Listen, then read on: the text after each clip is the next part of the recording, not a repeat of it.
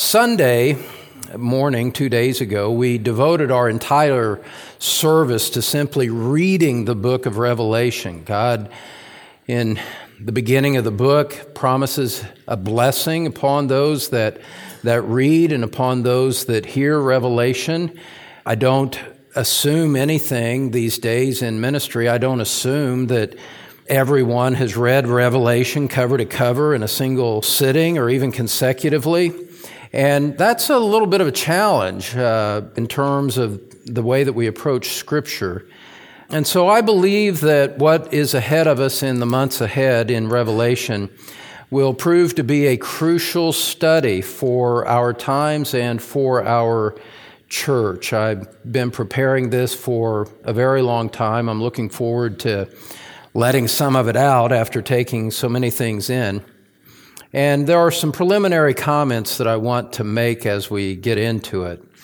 This great book, the 66th book of the 66 books of the Bible, is about Jesus Christ and the eternal purpose of God. And it excites curiosity very broadly with its symbolism and its seeming mysteries that are woven throughout the text. But there's something preliminary that is so greatly overlooked that we're going to start with this here tonight. The title of uh, tonight's message is Revelation and Personal Holiness. Revelation and Personal Holiness. There are answers. Uh, satisfying answers to the seeming mysteries in the book of Revelation, but the answers are withheld from hard and sinful hearts. Stated differently, the riches of Revelation are only for those who love the glory of God, who have been born again, and who are walking in the Spirit. And whether someone is a Christian or not, I want to say up front that revelation is not for those who are looking for and eager for red meat on eschatology. That's an entirely wrong view, an entirely wrong way to approach the book of Revelation. And unless we start there, we're going to go astray from the very beginning. I've been approached by many interested in the study, knowing that this was coming. And while I'm glad for the interest, even the questions that have been asked and the statements that have been made have emphasized to me the importance of where we are starting here this evening. And let me just start it this way with looking at a couple of other scriptures uh, to prepare our way for it. The Bible when it speaks about end times, repeatedly calls us to holy living in light of coming future events. And it is only the deliberately obstinate and misguided that could miss that theme. Long ago, decades ago, 20, 30 years ago, you might say, I received a, a promotional flyer for a prophecy conference. And I'm sure it had the leading dispensational figures teaching at the conference. And there were 12, 14, 15, 16 different sessions, all about all kinds of different aspects of, of eschatology. And eschatology is a word that means the study of last things, if that's a new word to you. And I wish somewhere along the line I lost track of that. I wish that I still had it. But I remember very clearly going through the, the, the themes and the topics and the text, and not a single one of them, not a single one of them addressed the, the ethical consequences of studying end times. And so I knew from the beginning that that conference was off track and was going to mislead people badly. Scripture repeatedly calls us to holy living. It, it, speaks of end times, then it draws out implications for the pursuit of your sanctification. And so I want you to turn to 2 Peter chapter 3. And then we'll be looking at a brief passage in 1 John 3. This is just illustrative. And those are books right at the end of the Bible, just before Revelation. And you'll see what I mean by, by what I have just said. And in saying these things and in pointing to these texts here this evening, I am laying down a marker for what will mark the spirit of the way that we study the book of Revelation. And as I said in my Building a Christian Mind series, so I'll say again here, laying down this marker may mean that people aren't that interested in it. That's okay. We have to let the Bible speak for itself and not pander to interests that are not thoroughly biblical in their approach. We just can't. So 2 Peter chapter 3 verse 10 opens a discussion about eschatology. Uh, about end times. It's looking to the future prophetically. And in 2 Peter chapter 3 verse 10 we read this, but the day of the Lord will come like a thief, and then the heavens will pass away with a roar. Notice the future tense. And the heavenly bodies will be burned up and dissolved, and the earth and the works that are done on it will be exposed. That is a statement of eschatology about how God will bring the present heaven and earth to a conclusion. Okay? So it's looking forward and saying this is how things will come to an end. Now, look what the inspired writer of Scripture says in response to that. Look at what he draws out for the church of Jesus Christ to pay heed to as a result of a clear statement of eschatology. In verse 11, he says, Since all these things are thus to be dissolved, what sort of people ought you to be in lives of holiness and godliness, waiting for and hastening the coming of the day of God, because of which the heavens will be set on fire and dissolved, and the heavenly bodies will melt as they burn? But according to his promise, we are waiting for new heavens and a new earth in which righteousness dwells. Verse 14, therefore, as a consequence of what I've just been saying, as the logical implication of a clear statement of eschatology, he says, Therefore, beloved, since you are waiting for these, be diligent to be found by him without spot or blemish and at peace. Holiness, godliness, being found in, in peace without spot or blemish. Those are the present implications, the present consequences of studying eschatology. And you cannot divorce the two. You cannot separate them from each other. They are joined together like the head and tails of a coin. And I am quite confident, coming from dispensational circles, that this emphasis is often neglected. I'd say that not to be combative or controversial. I'm simply stating facts and uttering sober words of truth. This aspect of the, the, this biblical implication of the study of last things is greatly neglected when these matters come into consideration. And even more if you go and, and you see discussions about it on social media and people, you know, Somebody wants to roast the a-mill position or roast the pre-mill position or roast the post-mill position.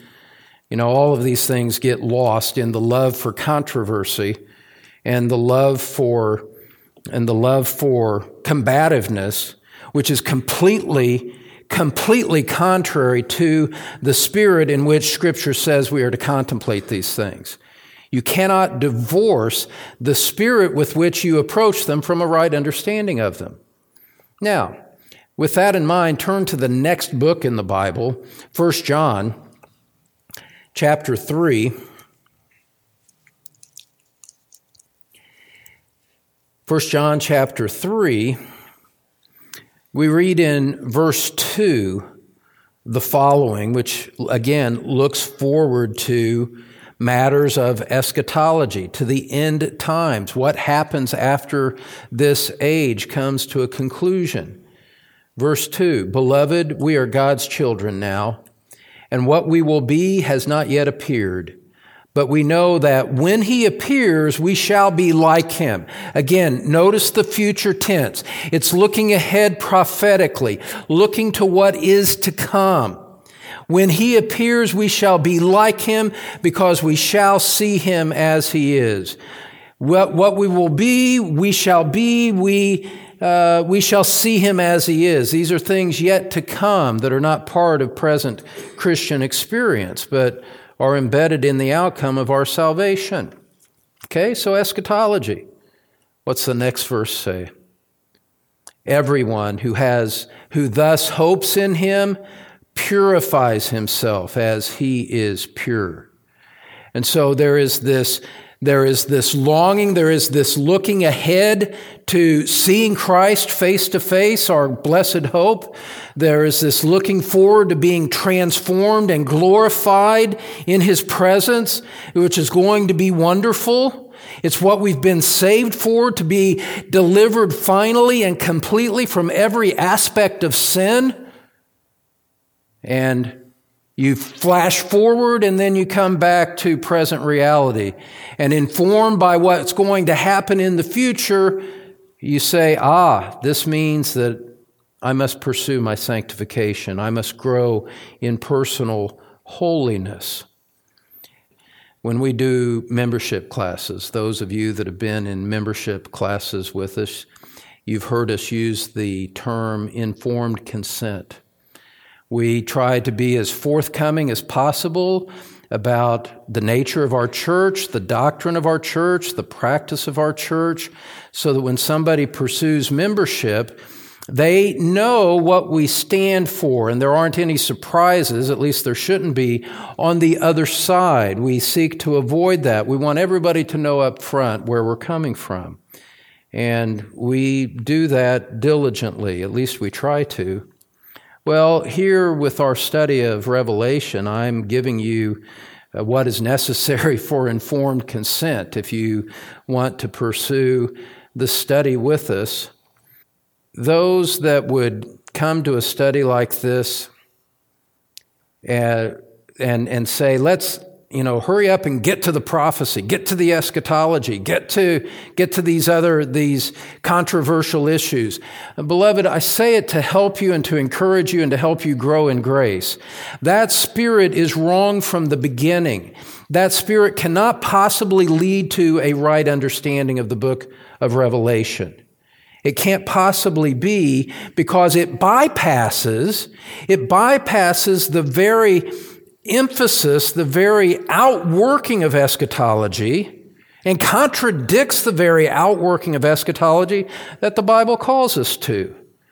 And, you know, my recent book stands for that very point, and I encourage you to, to read it. And so, with that said, beloved, I'm kind of clearing the decks here kind of rinsing off the deck before we set up the chairs and watch the scenery as it, as it goes by. I just, and I, I say this to help and to encourage you.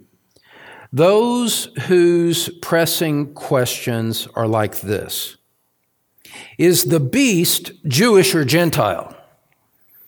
Can you be saved if you take the mark of the beast? What is the meaning of 666?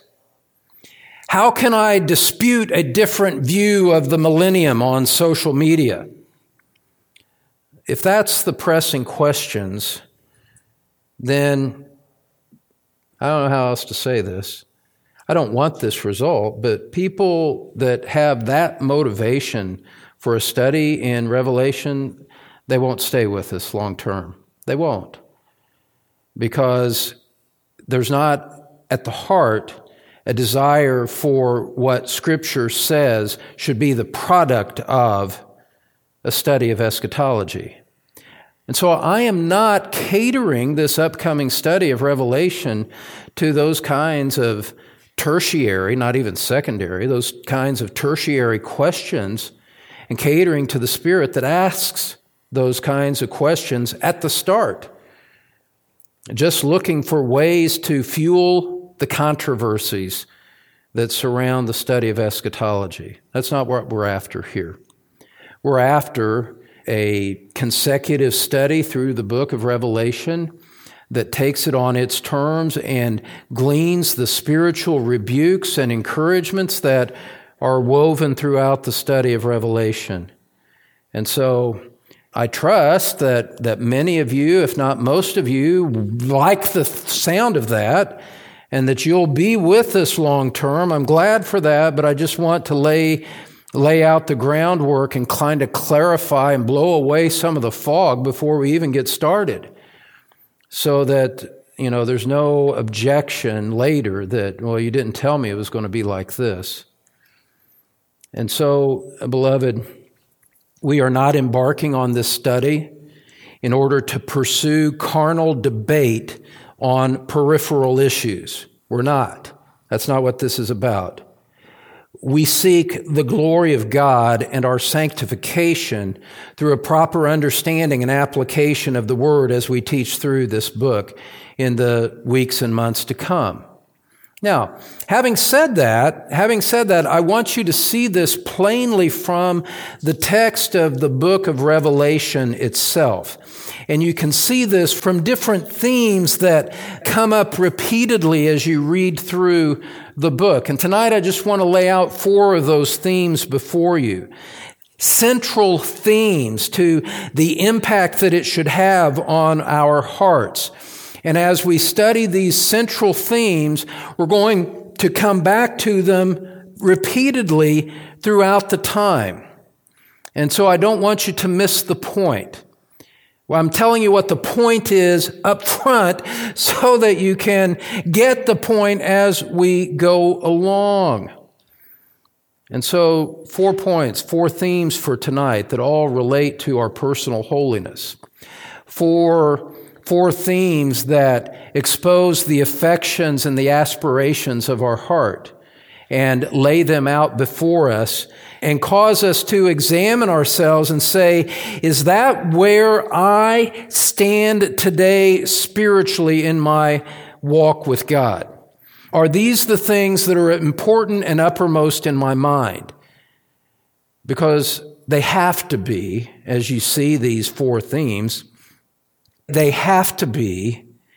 And if you find yourself lacking in these areas, these themes, these, these heart affections, then these are the affections to be pursuing before you ever begin to concern yourself with the kinds of questions that I was asking earlier. What are these themes? First of all, the glory of Christ the glory of Christ. If you're taking notes, this is the first theme that, that we want to see. And you see it right from the beginning. The glory of Christ is the entranceway into the book of Revelation. Do not miss that central point. The glory of Christ is the entranceway into the book of Revelation. And someone who bypasses the glory of Christ to get to matters in Revelation 12 or 13 or 14 is not handling the book of Revelation properly. We can't avoid this. The book is of and from and to the glory of Jesus Christ. Look at Revelation chapter 1, verse 1 where it says, the revelation of Jesus Christ, which God gave him to show to his servants the things that must soon take place. He made it known by sending his angel to his servant John, who bore witness to the word of God and to the testimony of Jesus Christ, even to all that he saw. This is a book from Christ about Christ. It is the testimony of Christ. And so if you're going to read a book, you need to know who the author is, what the subject matter is, and the central focus of Revelation is Jesus Christ himself. Not the beast. Not the mark of the beast. We start with Christ.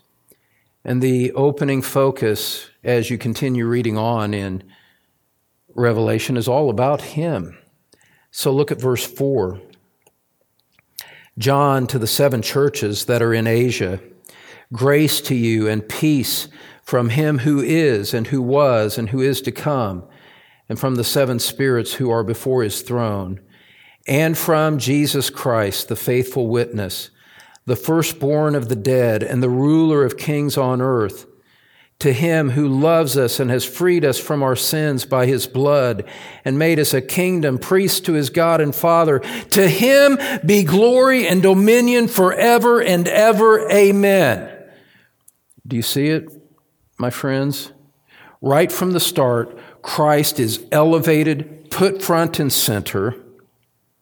His resurrection, he, as the firstborn of the dead, his sovereignty over all things on earth as the ruler of kings on earth, his redemptive, atoning work on the cross, his love for his people. He's delivered us from our sins by his shed blood. He's made us priests. John says, To him be glory and dominion forever and ever. Amen. This is the starting point for entering into the message of the book of Revelation, is seeing the centrality of Jesus Christ and giving him glory. It's not at all too much to say that this is a book that's given to the church, to the true people of God, those who have truly been born again, as it emphasizes the, the nature of salvation and belonging to Him and deliverance from our sins. And so, this is the starting point in Revelation. And this is, this is the beginning of cultivating a heart that is prepared to, to learn what Revelation has to teach you. The glory of Christ. As you go on, and I'm only going to look at chapter one. I did have, at one point, I had, I had multiple paragraphs to lay this out, but I thought, well, you know, I can't start out with a six week series on this. We'll get to it as we go through verse by verse. Look at verse 17. As John describes his vision of Christ, in verse 17, we see that it is Christ who searches the churches. It's Christ who searches and judges his people who rebukes them and encourages them. Verse 17, John says, When I saw him, I fell at his feet as though dead. But he laid his right hand on me, saying, Fear not, I am the first and the last, and the living one. I died, and behold, I am alive forevermore, and I have the keys of death and Hades. Write therefore the things that you have seen, those that are and those that are to take place after this. Now, here's, here's Christ. John falls at his feet. Christ declares himself as the first and the last. He's the beginning and the end. He says, I am alive. I was dead, but I'm alive forevermore. I have sovereign authority over death and Hades. You see, I trust, why I say that the glory of Christ, the person of Christ, is the entranceway through which you must go in order to obtain any right understanding of the book of Revelation. And then immediately following this statement at the end of chapter 1, you go into Revelation 2 and 3, where Christ is, is standing and judging and evaluating the seven churches of Asia, which we'll talk about uh, at great length in the coming exposition and a little bit more here this evening. But the glory of Christ, it is the exclusive entranceway into, the, into Revelation. If I could put it this way, I'm drawing upon scripture from a different context that says, broad is the way that leads to destruction, narrow is the way that leads to life. Matthew chapter 7, 13 and 14. Well, when it comes to the book of Revelation, there is a narrow entranceway. The, the, the presupposition, the beginning point, uh, the starting point without which the journey does not even take place, is a recognition of the, of, the, of the person and work of Christ and a love for Him and a submission to Him that seeks His glory and that as the uppermost aspiration of the human heart. That's the starting point is the glory of Christ. And so, beloved, we're immediately confronted with the question whether that is the aspiration that brings us here this evening or not. And you know, I say this I say this sympathetically, I truly do. But immediately contrast what we've just said about the glory of Christ with with what I know that you have seen if you've not promulgated yourself that contentious attitude toward matters of eschatology that's just itching for a fight, that's just itching for controversy, that's just consumed with curiosities that aren't even explained in the book of Revelation, compare the two and choose for yourself how you would approach the book of Revelation. As for me and my house, we want to focus on the glory of Christ as the starting point here. Now, secondly, a second theme. All of these themes related, they, they orbit around each other, they orbit around the glory of Christ, I should say. Secondly, I want you to see that the fear of God is one of the critical themes in Revelation. The fear of God. And Revelation is a book that speaks much about the coming wrath of God to be poured out on our wicked world. And throughout the declarations of this wrath to come is a call to men to fear God. And frequently in that call to fear God is the refusal of men to repent, even in the face of the, of the outpouring of his wrath upon them. And so Revelation warns of God's wrath so that men would fear him. And for that, I would just, I'll take you to four texts, I guess. Look at Revelation chapter 11. We see a couple of them there in the context of the ministry of the two witnesses who are central end times figures. But in Revelation chapter 11, verse Oh, let's start at verse 7. When they have finished their testimony, the beast that rises from the bottomless pit will make war on them and conquer them and kill them. The them is the two witnesses that have been testifying to, to God and to his testimony during the course of their brief ministry. Verse 8 Their dead bodies will lie in the street of the great city that symbolically is called Sodom and Egypt, where their Lord was crucified. For three and a half days, some from the peoples and tribes and languages and nations will gaze at their dead bodies and refuse to let them be placed in a tomb and those who dwell on the earth will rejoice over them and make merry and exchange presents, because these two prophets had been a torment to those who dwell on the earth. They did not like the ministry of the, of the two witnesses. They were glad when they died. They were happy to see them disgraced, laying dead in the street, and no one collecting their body to bury them. But watch what happens in verse 11. But after the three and a half days, a breath of life from God entered them, and they stood up on their feet, and great fear fell on those who saw them. Great fear fell on them as they saw the power of God in resurrecting these two witnesses who had been dead and are now alive.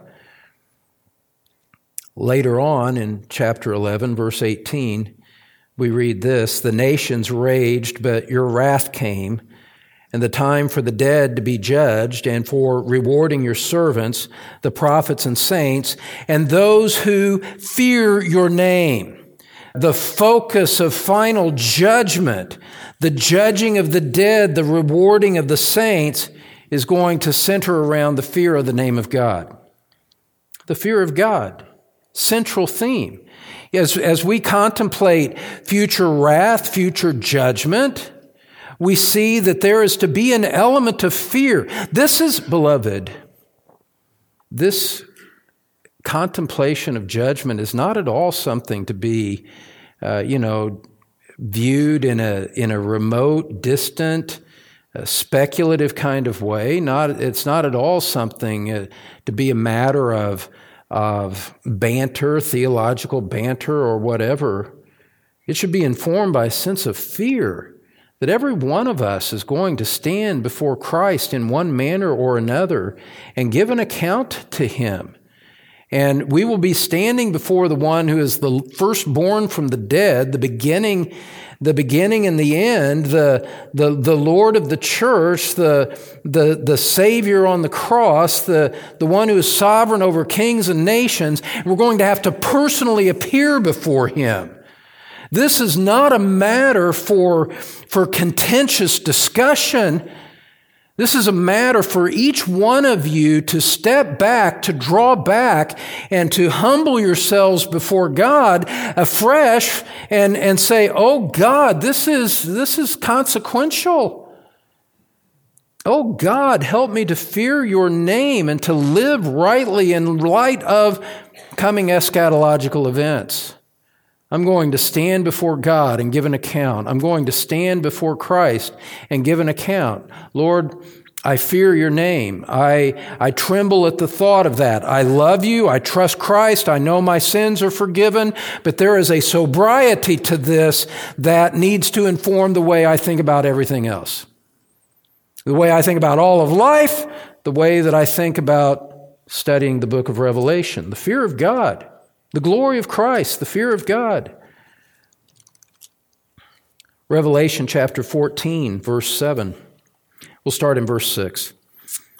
Revelation chapter 14, verse 6. And I realize I'm not giving you the context for all of these things. We're just seeing themes right now. Revelation 14, verse 6. Then I saw another angel flying directly overhead with an eternal gospel to proclaim to those who dwell on earth, to every nation and tribe and language and people. The application of this is universal. This is another indication that truth is absolute, objective, and not tied to the subjective feelings of people. There's truth outside that applies to every nation, tribe, and tongue. Okay, verse 7. This angel flying directly overhead said with a loud voice, Fear God and give him glory because the hour of his judgment has come and worship him who made heaven and earth, the sea and the springs of water. You see, this can't possibly, a right study of Revelation can't possibly be something that focuses on contentious details in light of present theological studies or anything like that. This expands out to the fullness of who God is, the creator of heaven and earth, the fullness of uh, the requirement to worship Him, the fullness of the coming hour of His judgment, and calls upon the hearts of everyone to fear Him and give Him glory. One more in Revelation 19. Revelation 19.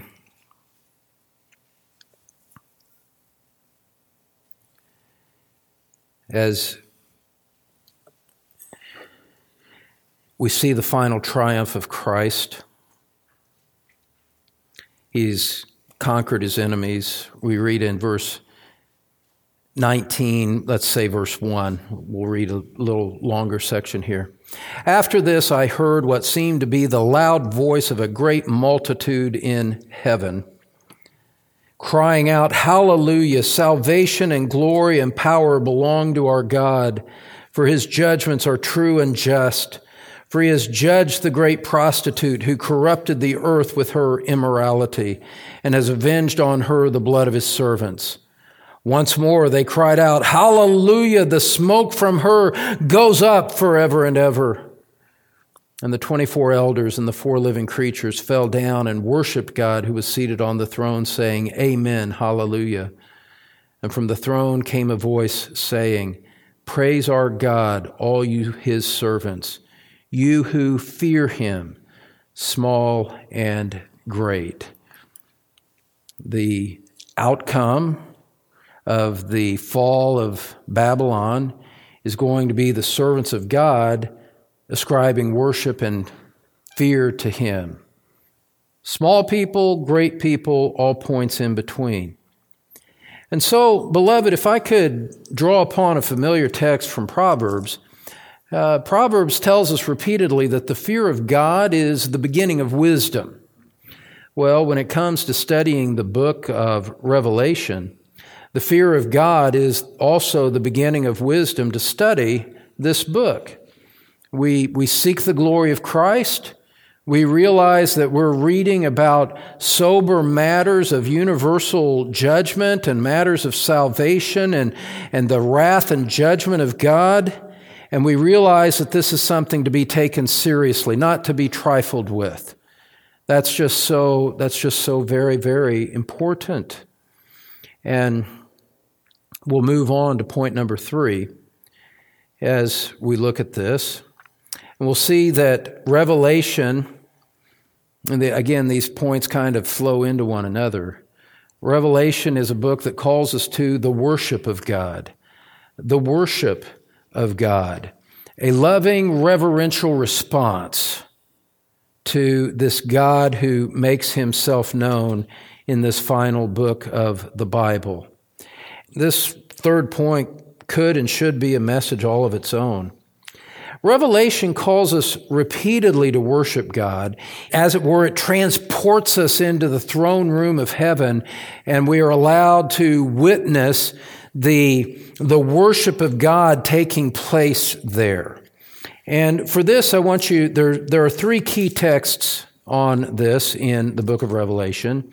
And for this, I want you to turn back to Revelation chapter 4. Revelation chapter 4.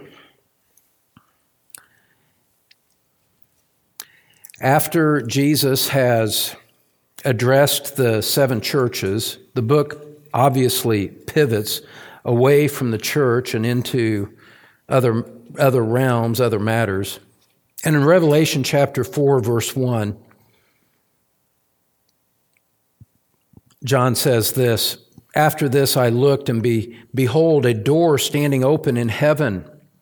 And the first voice which I had heard speaking to me like a trumpet said, Come up here, and I will show you what must take place after this.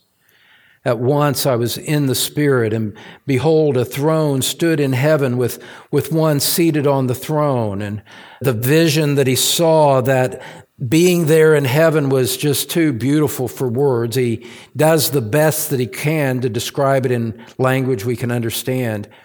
He who sat there had the appearance of jasper and carnelian, and around the throne was a rainbow that had the appearance of an emerald. And around the throne were 24 thrones, and seated on the thrones were 24 elders clothed in white garments and golden crowns on their head.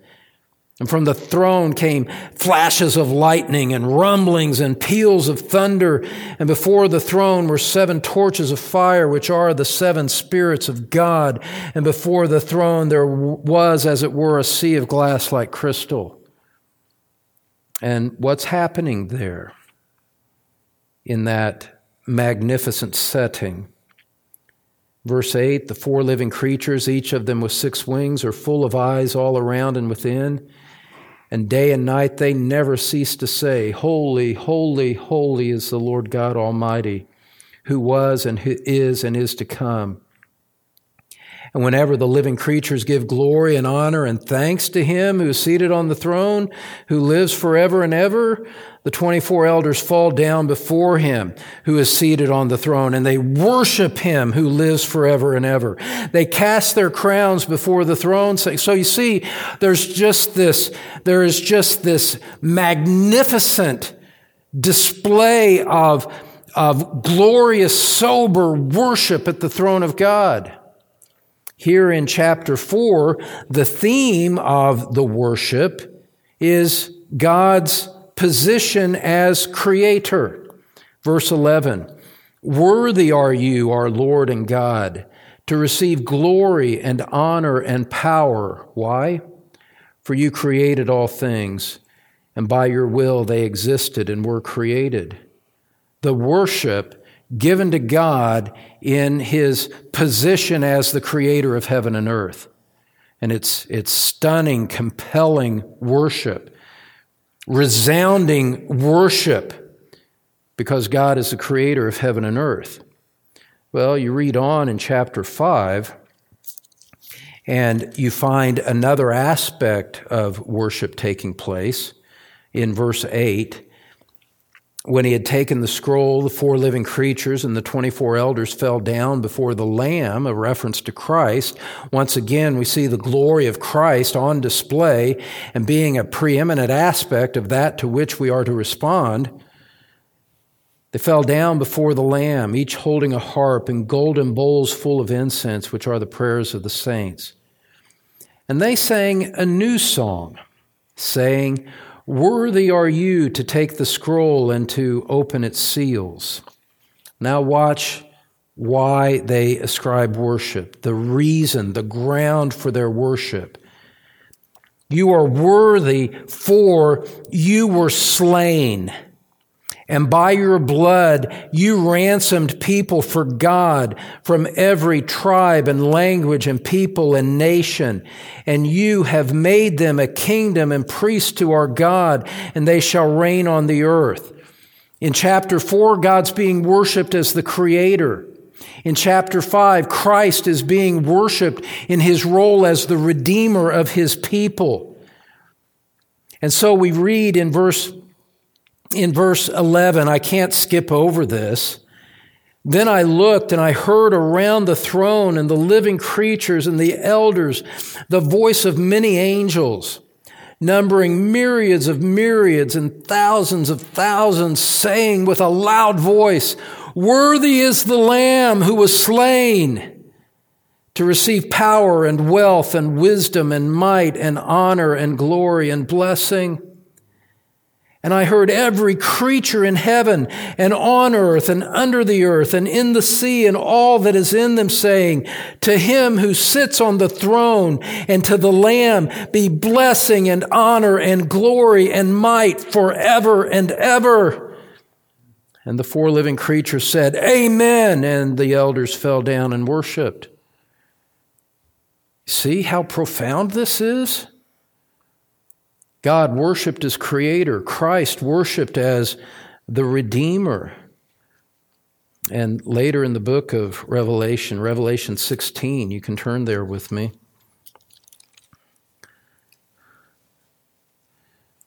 We see God worshiped as the final judge, creator, redeemer, and judge.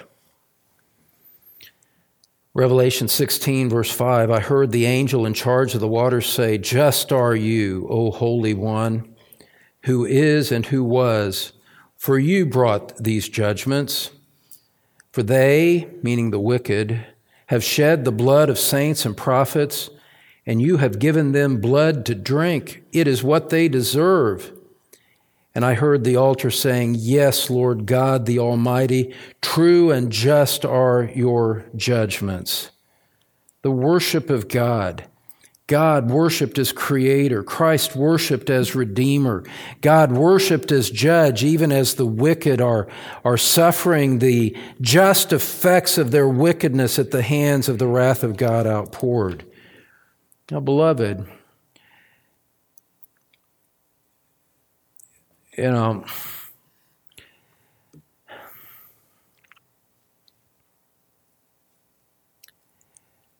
I just want us as a church body to approach the book of Revelation in the spirit with which the book of Revelation ascribes glory to Christ, as it calls men to fear God as it calls us to worship God and to recognize the different grounds upon which we worship Him.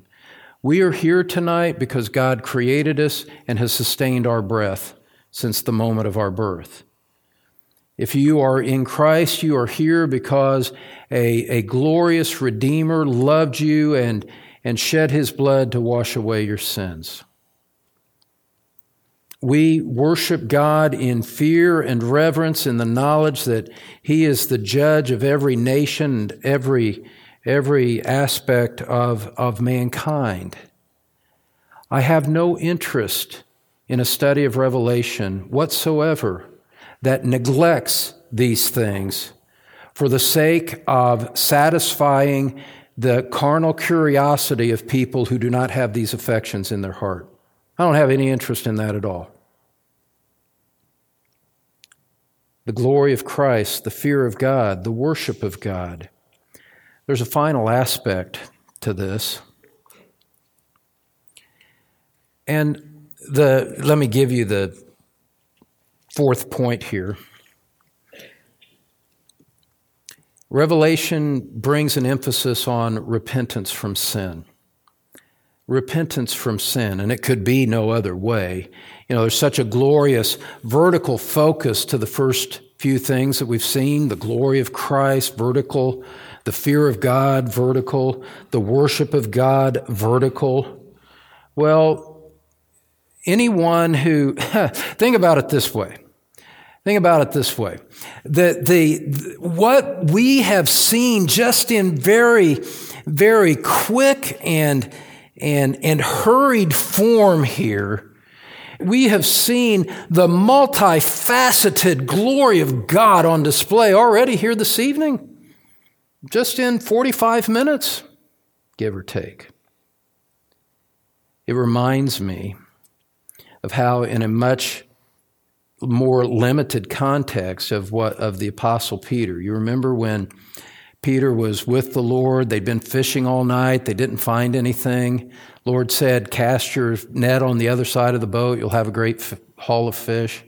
Peter said, "Lord, we've been fishing all night. We're professional fishermen here, but at your bidding, we'll do this."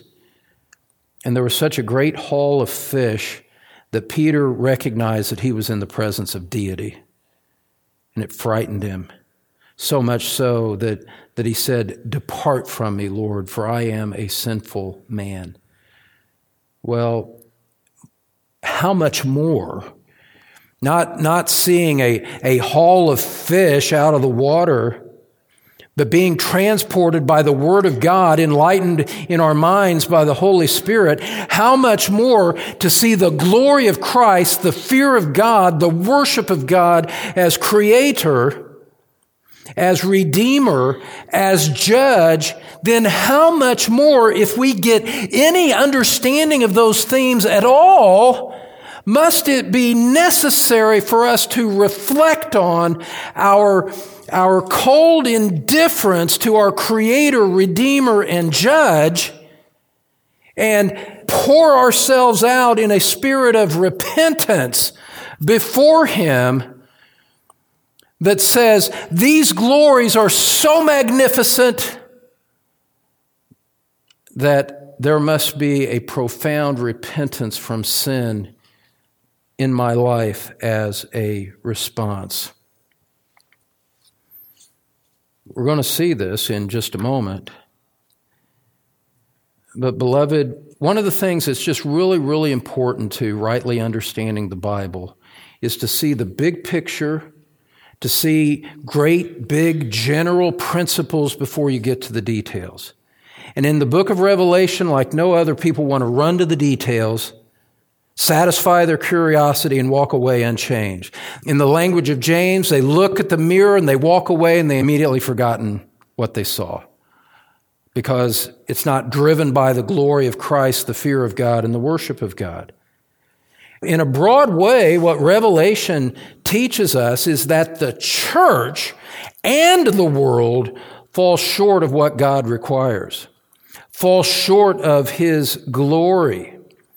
And as you read, especially in Revelation 2 and 3, what we're going to see, and I can't wait to get there. I'm just going to have to not rush through the introductory messages in chapter 1 out of my, my hurry to get to Revelation 2 and 3. But what we're going to see as we study those initial chapters is this is that the repentance that the book of Revelation calls the church of Christ to is, is not simply for behavior. It's not simply a, a matter of some casual, uh, superficial matters of, you know, you did a little bit wrong for a little while, but, you know, it's, it's not that, not that serious. No, the repentance that Revelation calls the church of Christ to, in particular, is repentance from its false doctrine, repentance from its lack of love for Christ, its toleration of false teachers, and other matters that we will see as we, as we go along. And again, we're going to look at this in just a moment here. I'm just giving you the outline so you can recognize it when you see it. That it's not simply about matters of outward immorality. That's true, and there's certainly plenty of that going around for us to repent of as a church of Christ. But Christ makes it clear that, that matters of truth and doctrine are to be matters of highest preeminent priority to the church And, you know, the church is cold on these things. And in love for the Savior, we should look at this. We see the call to repentance given to the church itself, given to the church itself. And beloved, I I'm glad I'm not a strong man because I would pick up this 500 pound pulpit and shake it in order to make my point here. There are seven churches addressed in Revelation 2 and 3. Can't wait to tell you about it. In five of those churches, Christ makes a call to repentance. In one of the other churches, it's a little church of, of inconsequential power from an earthly perspective. In another church, it's a church going through tribulation and difficulty. And he commends them, he loves them, he doesn't call them to repentance. There is no place for affirmation of mega churches devoid of doctrine, oriented toward men, having no love for Christ. There's no way that they can get through the seven churches and what Christ says to the seven churches without a searing call to repentance upon them. It's impossible. When you see what Christ says to the seven churches, we'll cover that in due time, I guess, if the Lord gives me life and strength. But all I want you to see for this evening is that in five of the seven churches, Christ calls them, commands them, counsels them to repent of various aspects of error in doctrine, failure in ethics, and a lack of love for Him. So we read in the first church that he addresses, the church in Ephesus, he commends them for a few things. They, you know, there's some of these churches are mixed. They get some commendation, some rebuke. Christ says in Ephes, uh, Revelation 2, verse 4, to the church in Ephesus, I have this against you, that you have abandoned the love you had at first. Remember, therefore, from where you have fallen, repent and do the works you did at first. If not, I will come to you and remove your lampstand from its place unless you repent. He calls them to repent. He, he, he, he, he calls a church of Jesus Christ to repentance. In verse 16, the church at Pergamum, he says in verse 14, I have a few things against you you have some there who hold the teaching of Balaam. Look at that. He, he rebukes them for their teaching. In our day and age when doctrine is diminished and people have so little interest in teaching and churches are more than happy to cater to their lack of interest in biblical doctrine, Please understand that this rebuke over doctrine applies to the modern church today without a doubt. Christ says, I have a few things against you. You have some there who hold the teaching of Balaam, who taught Balak to put a stumbling block before the sons of Israel, so that they might eat food sacrificed to idols and practice sexual immorality. So also you have some who hold the teaching of the Nicolaitans. The teaching, beloved. They had to repent of their teaching. Because he says in verse 16, therefore repent. If not, I will come to you soon and war against them with the sword of my mouth. He calls the church to repent. In the church in Thyatira, verses 18 through 29, we read in verse 20, I have this against you, that you tolerate that woman Jezebel, who calls herself a prophetess and is teaching and seducing my servants to practice sexual immorality and to eat food sacrificed to idols. I gave her time to repent, but she refuses to repent of her sexual immorality. Behold, I will throw her onto a sick bed, and those who commit adultery with her I will throw into great tribulation unless they repent of her works. Repentance, repentance, repentance. Doesn't stop there. Revelation chapter 3, verse 3, the church at Sardis, he says at the end of verse 1 I know your works. You have the reputation of being alive, but you are dead. Wake up and strengthen what remains and is about to die, for I have not found your works complete in the sight of my God. Remember then what you received and heard. Keep it and repent. If you will not wake up, I will come like a thief, and you will not know at what hour I will come against you. And then, famously, in the final church that's addressed, Laodicea, we read what Christ says in verse 15. He says, I know your works. You are neither cold nor hot. Would that you were either cold or hot. So, because you are lukewarm and neither hot nor cold, I will spit you out of my mouth. This is in the Bible, beloved. And when do churches say things like this? to the, to the tares that are gathered in front of them. When do you hear things like this? It's in the Bible. It's Christ speaking to the churches. It seems to me like that might be kind of important to let people know as a theme. Verse 17, you say, I'm rich, I've prospered, I need nothing, not realizing. Look at the self satisfaction in them. I've prospered, I need nothing, not realizing that you are wretched, pitiable, poor, blind, and naked. You assess yourself as, as being in a good position. And Christ says, I assess you as being in a poor, pitiable, wretched, naked, blind condition. This church completely misunderstood itself, completely failed its self examination. And Christ brings an inerrant, accurate view from his omniscience and rebukes them and calls them.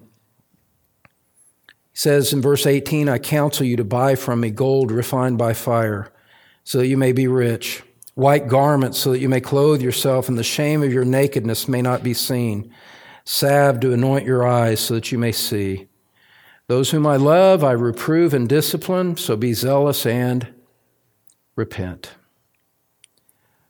Five of the seven churches, literal churches that existed there in the first century when this was, was written.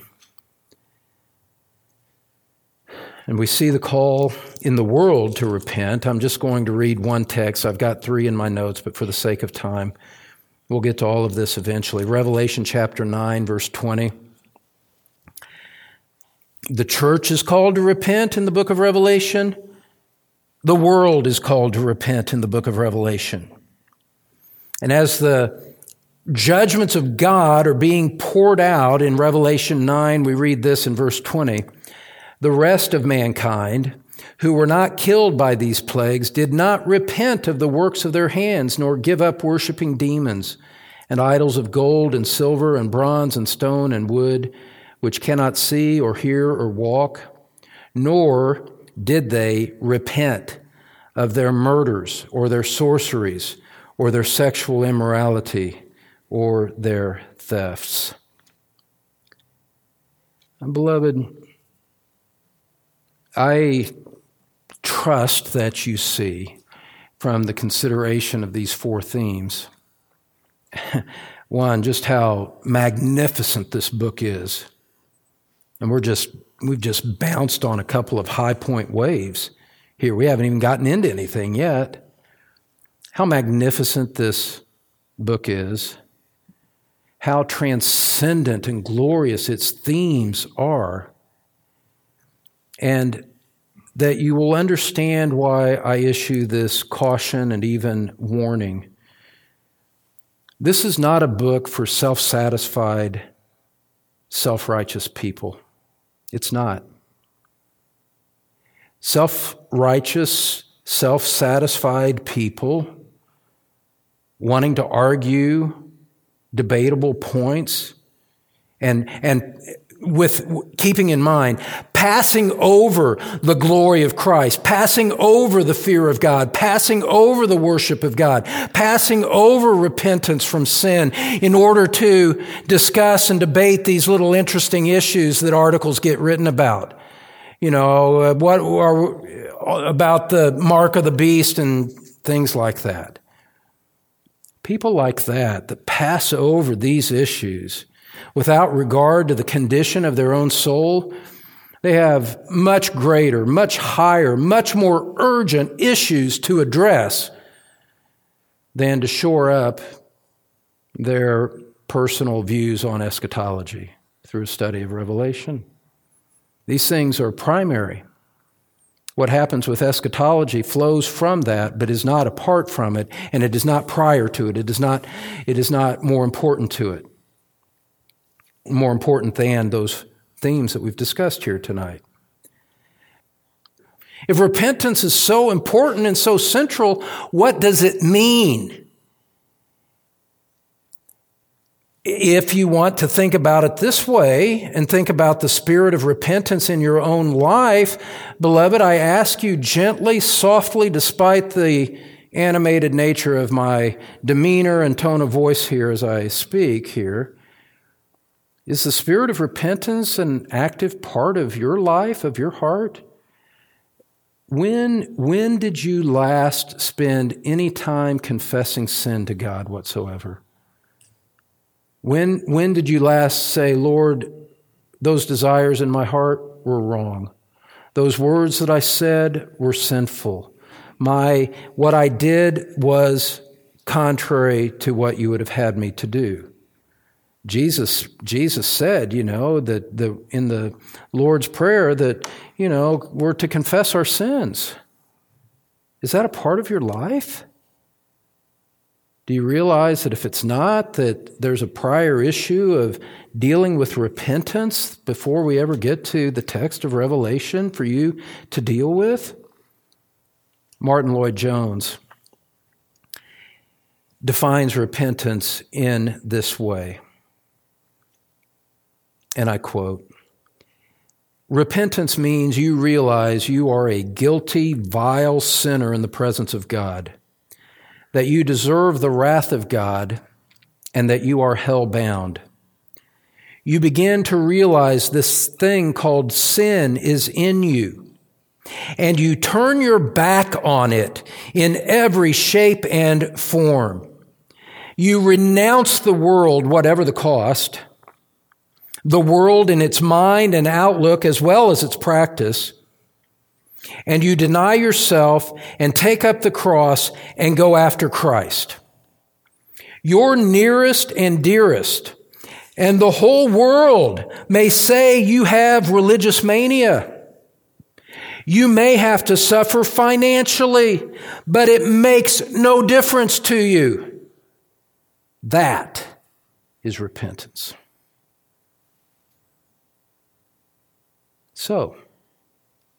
My dear friends, the glory of Christ, the fear of God, the worship of God, repentance from sin. Will you study Revelation for the sake of those themes and to repent of all known sin in your life in order to take seriously the coming return of Christ, the coming judgment of God, the certain coming appointment you have to give an account before your holy Creator, your holy Redeemer, the holy Judge. My friends, I'll say it this one last time tonight, and then I'll probably say it 5,000 times before we get through Revelation. You cannot bypass these primary themes for the sake of carnal curiosity about incidental details that tend to occupy much greater time in discussions about the book of Revelation. So, here at Truth Community Church, God helping us, we begin this study in Revelation for the glory of God and for the pursuit of personal holiness. Let each one examine himself accordingly, and may God send his blessing through his Spirit upon us as we do. Let us pray. Father, may your Spirit search us. As it says seven times in Revelation 2 and 3, let him who has an ear hear what the Spirit has to say to the churches. Father, give Truth Community Church an ear to hear. Give member and attender alike an ear to hear. Give us this spirit of, of love and worship and fear of the great triune God that would preoccupy our minds and set the proper context in our hearts for whatever details we may encounter along the way. And Father, I pray that you would grant us great discernment to discern truth from error, to discern our own hearts. I pray, Father, that during the course of this exposition in the coming of months, that you would expose to people that they have been self deceived, never born again at all, and that you would use this study to convict men and women like that and bring them to true repentance. I pray that you would strengthen us and protect us and help us as we undertake this work. And I pray that it would all be to the glory of God, to the glory of the Son, with the help of the Spirit. May we study the book of Revelation and grow greatly in our personal holiness. In Jesus' name we pray. Amen. Thanks for listening to Pastor Don Green from Truth Community Church in Cincinnati, Ohio. You can find more church information, Don's complete sermon library, and other helpful materials at thetruthpulpit.com, teaching God's people God's Word. This message is copyrighted by Don Green, all rights reserved.